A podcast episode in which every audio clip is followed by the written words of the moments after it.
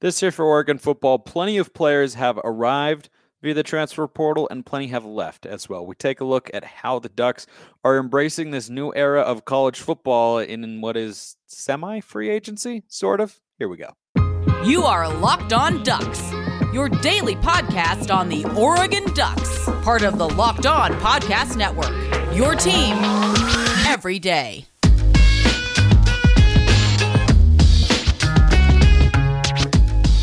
Yes, it is that time once again for Locked On Ducks. I'm your host, Spencer McLaughlin, D1 play by play broadcaster and lifelong Oregon Ducks fan. Thank you for making this your first listen or your first view if you're watching on YouTube every day. Part of the Locked On Podcast Network, free and available on all platforms. And it's your number one source to stay up to date with the Ducks every single weekday. Like, comment, subscribe wherever you're listening to or watching the show. Appreciate you doing all of that. Five star views on Apple Podcast also appreci- appreciated as well. So, the transfer portal is uh, fascinating. You know, I, I, think it's much more impactful in, in, the college football realm than NIL because you have more players who are directly involved with it, right? NIL, in a significant way, when you're talking about, you know, the, the big money that gets thrown around, is really only going to come into play for a, a small number of college athletes. But the transfer portal, anybody can do that. So today we're looking at how Oregon has handled the transfer portal. So and we're we're just doing football today. 10 players have left the program. Now there are a couple others who I, I think were kind of walk-ons or players who, you know, were never really going to play, but 10 guys have left the program this year. Jonathan Dennis and Jalen Jeffers, offensive lineman, Jaylin Davies, the cornerback. Daymon David entered the transfer portal recently as safety uh, at the back end of the defense. Christian Williams on the defensive line. Robbie Ashford, quarterback. DJ James, starting corner from last year. Travis Dye, we all know that one. Jason Jones, defensive lineman. Mycah Pittman went to Florida State, as did Trey Benson, the running back. So those are the guys who have left. And, and of those 10, two of them were major contributors last year. Travis Dye and DJ James. I think when people talk about the transfer portal and say, "Oh, it's changing so much," and I don't like the players leave, it, you know, I understand all of that, but uh, there's some give and take with it that uh, that comes with the transfer portal, right? Is yes, players can leave your program, but you can also get really good players who, who end up having an impact right away. And, and guys, you know, most of the players who leave, I would say, are not going to be major contributors. Like look at look at the 10 that I just listed. Two of them were starters last year, right? Travis Dye and DJ James. And this also happened, keep in mind, during a coaching change for Oregon, which is going to lend itself to more transfers that, than is normal. So when you look at that list of guys, right, and think about how Oregon is either using or getting hurt by the portal this year, that's plenty of talent right? Uh, there, there's plenty of talent in there. Ashford's a four star quarterback. Trey Benson, you know, showed some nice things in a few carries that he got. But overall, when I think of this offseason and how Oregon has approached the portal and how they've been impacted by it, I don't think they've been killed by it in any way because those are the 10 guys who left. But you also have to factor in the guys who have come in. The nine players that the Ducks so far have added via the transfer portal. You've got Bo Nix, Chase Cota, Mar'Keise Irving, the running back from Minnesota, Jordan Riley, along with Casey Rogers, both defensive linemen from Nebraska who played for Tony Tuioti over there. Andrew Boyle, the kicker from Washington State, Noah Whittington, the Western Kentucky running back, Christian Gonzalez, the corner from Colorado, and Sam Taimani, the Washington defensive tackle transfer. So there's plenty of guys who are also coming in this year who I expect to make an impact right away. So you know, lost 10 players. Two of them were major contributors. And then there were some lighter ones from a season ago, right? You know, uh, Mycah Pittman was definitely underutilized, but did I feel like Oregon needed him? Now that I see what the receivers are that they're able to bring in, right? That's the give and take that I'm talking about. You lose Mycah Pittman, but you bring in Chase Cota. And Chase Cota can be just as productive as Mycah Pittman was a season ago. And yes, I agree, Pittman was underutilized during his tenure at Oregon. That's why he transferred. But still, the point stands that he's leaving the program, but you're replacing him with a guy who is capable of replicating his production and is in fact more experienced, of course. But you know, eh, these other guys like Christian Williams, Jason Jones, Jaylin Davies, Daymon David. They, didn't play a ton, right? You saw them here and there. They, they made a couple of nice plays throughout the season. You see some potential, but guys like that are leaving the program because they're not playing a lot and because they're not high impact players. And I think DJ James and Travis Dye left primarily because there was a coaching change. And that's to be expected because those guys committed to play for Oregon for certain position coaches and then a different head coach with Mario Cristobal. And now that a different staff is in there, maybe they want to go try something new or whatever the reasoning may be. But you understand why that happens. And I don't expect that at a place like Oregon, you're going to have a bunch of high impact transfers who you know you look back and say boy that was a that was a starter that, that was a key contributor from a season ago right I, I think that just happened with those two guys this year because you had the coaching change so I, I think when you look at the totality of guys that they have lost I, I mean eh, DJ James, Travis Dye, yep, high impact players, but Christian Gonzalez and, and Mar'Keise Irving eh, with Noah Whittington probably going to be able to replicate the sort of production that Oregon had there a season ago. And I look at all the other guys and just think, eh, those are the sorts of players that I expect to transfer, right? Guys who have some potential but are not seeing the field the, the way that they expected to or wanted to when they came to Oregon. And so they're going to seek out an opportunity elsewhere where they feel like they have a better chance to see the field. I, don't think that that's some huge negative for the Ducks because guys like that are are going to be leaving the program at a higher rate than they were before. And you just have to, you know, it's easy to jump to the negative, right? And say, like, oh, these guys, like, oh, I wanted to see Jason Jones. I wanted to see Mycah Pittman become a, a number two or number three receiver. Like, I, I want to see, and I, I, I get that, right? I, I totally am in that camp in terms of understanding it.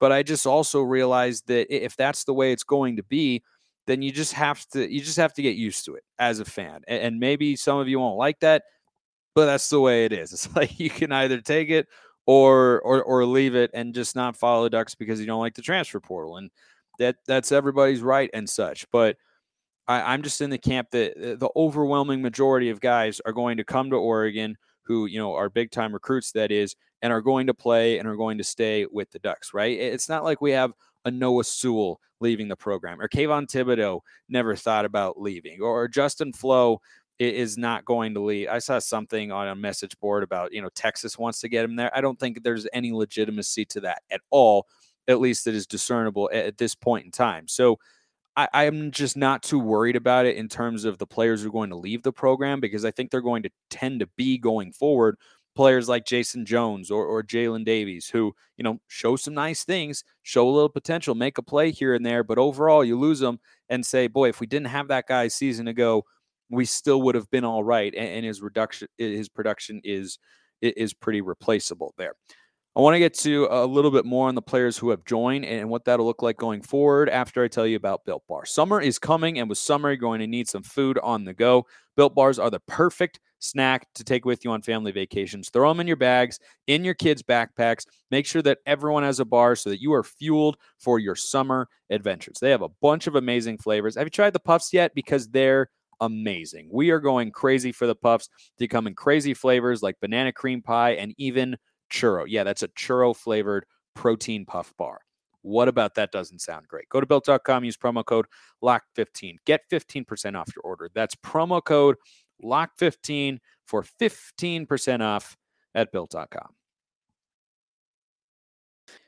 The guys who Oregon have brought in via the transfer portal this year are, going to, I think, kind of neutralize the players who left, right? Is So yeah, Robbie Ashford leaves, but he'd never actually played before. And was he ever going to, you know, be the starting quarterback for Oregon? Eh, maybe not. But Bo Nix comes in and he's going to be the starting quarterback in all likelihood this year. So I, I just look at it as a, a, different element to how Oregon football and the roster have to be approached by Dan Lanning and this staff because you're going to have guys leave, but then that creates opportunities for players to come in. You lose Travis Dye. Yeah, yeah, that that sucks, especially when he goes down to USC. That's that's suboptimal, right? If you're going to have someone like that transfer, yeah, you'd probably prefer he go somewhere where you don't have uh, a potential contender or rivalry with with that particular school.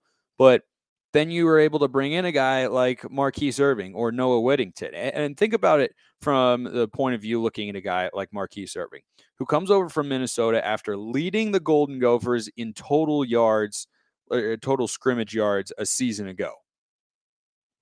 That's not the sort of player that Oregon is going to lose on a regular basis. Yes, Travis Dye just went to USC, but he'd also been at Oregon for four years already. Irving spent one at Minnesota, led them in all purpose yards, and then jumped ship for er, for Oregon. I, I, don't think that the Ducks are the sort of program where they're going to have those sort of high level starting caliber players leaving on a regular basis. Basis. I think you're going to see high level backups or guys who you know you, you rarely heard from aside from when they were recruited to Oregon, who who were not making a big impact on the field. I mean, how many of you out there knew that Christian Williams entered the portal? I mean, it wasn't that long ago, or Daymon David for that matter. And I'm sure there are some of you out there, and I'm not faulting you for this because not everybody gets into the weeds on, on the roster and all the changes and stuff like I do. That's what I'm here for, of course, for all of you. But when you hear the name Daymon David, you don't think, oh, dang it, that's a big high impact player. Like, yeah, he could have maybe become that, but there's a bunch of other talented guys on the roster ahead of him, which is why he is going to go elsewhere. So, I, think overall, and again, this is a year where Oregon is going to see more action in the transfer portal than normal because when a coaching staff comes in and they're trying to, you know, hit the ground running, which this staff certainly did on the recruiting trail, right? Going all the way back to Seven McGee and Sean Dollars going in the portal and coming out of the portal, and then all the recruiting wins that we've been talking about here on the show over the last couple of weeks. You have to remember that coaches have their own visions about what sorts of players they want to have on their roster. And most of these guys who, who are on the Oregon football roster right now are holdovers from the previous administration. And it doesn't mean that Dan Lanning or Tosh Lupoi or Kenny Dillingham or Matt Powledge or anyone else can't like the players that are there. They're going to be coaching most of them, but they are also wanting to bring in certain guys that either they know they can succeed with or are fitting a, a certain body type or a player type that are going to fit the position that they play. Mar'Keise Irving is the best example of that, I think, because we're starting to see a trend of the sorting running the sort of running backs that this staff clearly likes, right? They're a little bit smaller, they're well built, they're shifty between the tackles. You know, it's not a LaMichael and Kenjon mold, it's not a LeGarrette Blunt mold, it's not a, a Royce Freeman mold, right? it's sort of just a, a little bit of everything there. And so that's why there's been so much action in the transfer portal this year for the Ducks. I don't expect it to be this high going forward, right? They've they've lost ten. There have been a couple more that, that I didn't name, like a couple walk-ons, I think, um, who, who, are going to go to smaller schools most likely, and, and they've brought in nine. I, I think that's about as active as Oregon's going to be in the transfer portal going forward. You know, I, I, think in the coming years, you'd expect it to be more in like the three to seven range, right? Because primarily they're going to recruit the guys uh, on the high school recruiting trail who come to the Ducks, but then you're still going to bring in a couple transfers each year. And uh, uh, the previous coaching staff had years where they only brought in one transfer, like uh, Devin Williams one year with, with Anthony Brown. I think that was uh, together. I might be getting it all mixed up, but there was a year where they only brought in one transfer. And that's something that the staff could totally do. They could also bring in six to seven every year, depending on how much roster turnover they have. And, and I don't think that that's a bad thing. And, they appear very capable. This is the most important point, I think, with regard to the transfer portal and the Ducks. They appear capable and willing to to embrace it in a successful way. I like a lot of the players that they've brought in and they've helped to fill needs. Experience to the wide receiver room. That was a need. Running back depth. They had a couple of guys. You bring in a veteran quarterback. I know not everybody's a fan of that, but as I've said here on the show, I don't think Butters or Ty Thompson are ready to be starters yet. So they do need someone who's capable uh, of playing that position that will allow Oregon to compete in 2022 because they're certainly capable of contending for the Pac 12 North and the Pac 12 championship once again this year. I think that's a very reasonable expectation. But if it does stay like if i'm wrong and it does stay in this range in terms of the number of players they bring in or see leave the program each year and it's eight nine or ten in in both directions i would rather have that than them underutilizing the portal you know I, would rather you be over invested in it than than under invested but and, and, and I get it, right? I get that fans want players to stick around because college sports have that sort of feel. And you just you have to remember the overwhelming majority of players are not transferring. more are transferring than they used to. But that doesn't change the fundamentals of college sports or of the roster, right? It's, you know, creates a hole or or a void here and then you can fill it with the portal over there. You know, I, I don't have to love every component of it, right? I wish guys would come to Oregon and and always stay for three or four years, but I recognize that's just not that possible. And you know, eh, sometimes it does suck because you'll have a player like Travis Leave, who I would have liked to have seen come back. He could have had a sensational season, but that's allowed us to to bring in guys like Mar'Keise Irving and Noah Whittington, and we'll get to see Sean Dollars, hopefully, if he can stay healthy. So one door closes, a- another door opens. So sometimes it sucks, but sometimes it can be a really, really good thing. It's like social media. Sometimes I hate social media. But from uh, an outsider's perspective, you have to be able to recognize that if you're a business or a company or you know in, in, this space podcasting if you're not on social media then you're falling behind everybody else right? And i, I don't want to see oregon staff just for the sake uh, of forming you know bonds with certain players or such fall behind in that sense or, or be afraid or timid in the portal. I, i'd rather they be all in on it and you know, overusing it sometimes, then underutilizing it and, failing to, you know, immediately fill holes and voids on the roster that are that, that that they need to. Right? I would rather they be all the way over here than all the way over here. You can either be if I had to choose, and I, I don't want to have to choose, right? I hope they're able to find the right balance of recruiting high level players and you know getting them on the field to to both grow as players and keep them at the University of Oregon but also balancing that sometimes you, you just have to you, you have to have the transfers. Sometimes you sometimes you have to. You just need someone who can come in, who can fill a need and, and be serviceable in that role. And I think that's okay. And I think this staff is proving that they're willing to do that. They're capable of doing that. And it's just something that we have to get used to going forward as college football fans. I want to talk a little bit more about Jermaine Couisnard. That is how you pronounce his name, by the way, Couisnard. I apologize for not getting that right last time on the show. The South Carolina transfer guard for Dana Altman and company. First, I want to tell you about Bet Online, your number one source for all your betting stats and sports info. You can find all the latest sports developments, league reviews, and news, including this year's basketball playoffs, Major League Baseball. Go Mariners! They've had a tough run of it lately. BetOnline is your continued source for all your sports wagering information from live betting to playoffs, esports, and more. Head to the website today or use your mobile device to learn more about the trends in action. BetOnline, where the game starts.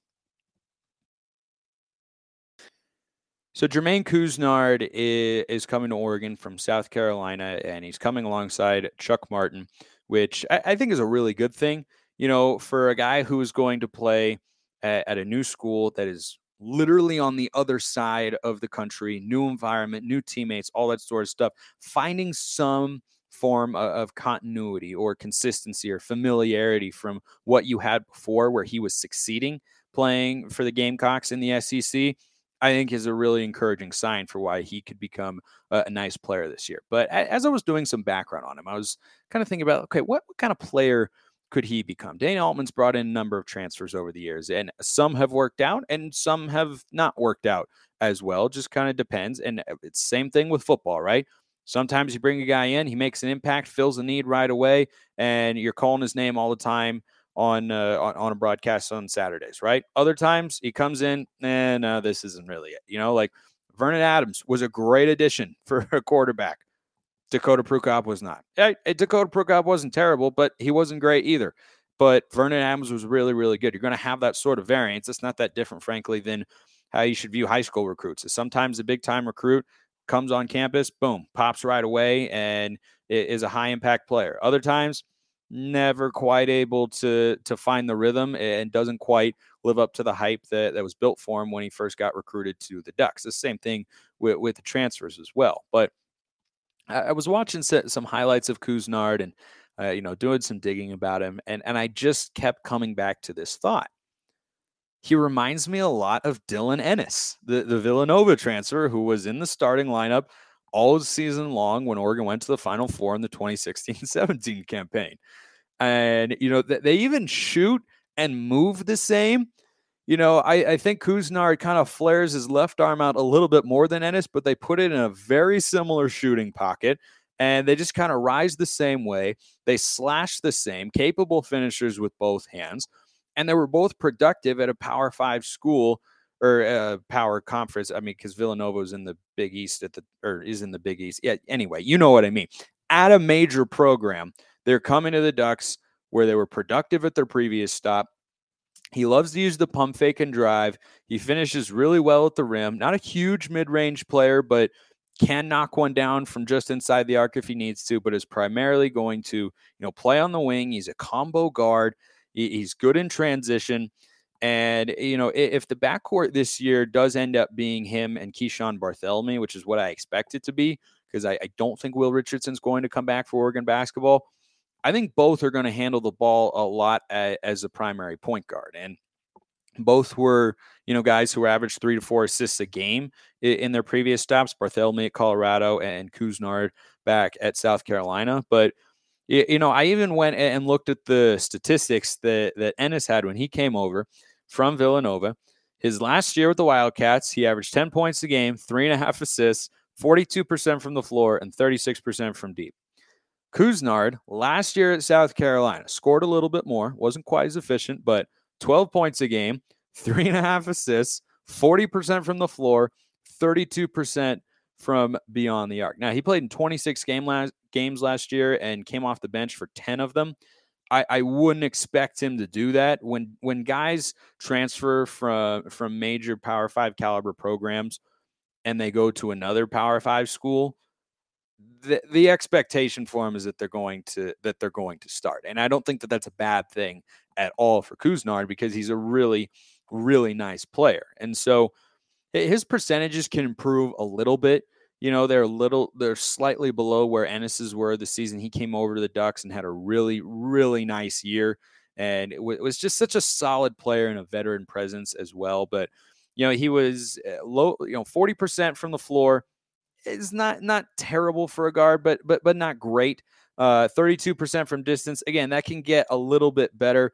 Only 68% at the line last year for South Carolina. That's another area where I'd like to see him improve. But I think the potential to improve all three of those percentages is there because South Carolina last year they were they were a fine team. They were 18 and 13. They finished nine and nine in SEC play. But the, the team that Oregon is assembling for the 2022-23 season I think should be better, not just from a season ago, but from what South Carolina was a season ago. And so that is something that has the potential to help him in terms of improving those percentages because if you're playing on a better team around you, you're not asked to do as much. You're able to take better shots. You don't have to force the issue as often. He's not going to be someone who I think has to carry the load. You know, Kel'el Ware, every time I watch his highlight reel, I get more and more excited because he is – he, he is something else. And Barthelemy is going to be there as well. And Quincy Guerrier is going to score. And N'Faly Dante will get some buckets. And then you have, uh, you know, the bench unit that'll probably be something like Dior Johnson and Nate Bittle and, and Rivaldo Soares and Tyrone Williams coming over from the JUCO level. So I think there's going to be more depth and, and talent on this team than he had a season ago. And I think that could help him you know, not have to not have to force the issue so much and, and help him be just a little bit more efficient, but still a guy who I expect to have uh, the ball in his hands pretty pretty often this year. But I, am excited about what what he could bring to to Oregon's backcourt because I think he and Barthelemy both averaged you know over 11 points a game a season ago. You know, losing Will Richardson, De'Vion Harmon, Jacob Young, got to replace them all. And I think Dana Altman using the transfer portal where necessary is doing a nice job so far. I appreciate everyone listening. Have a wonderful rest of your day and go Ducks.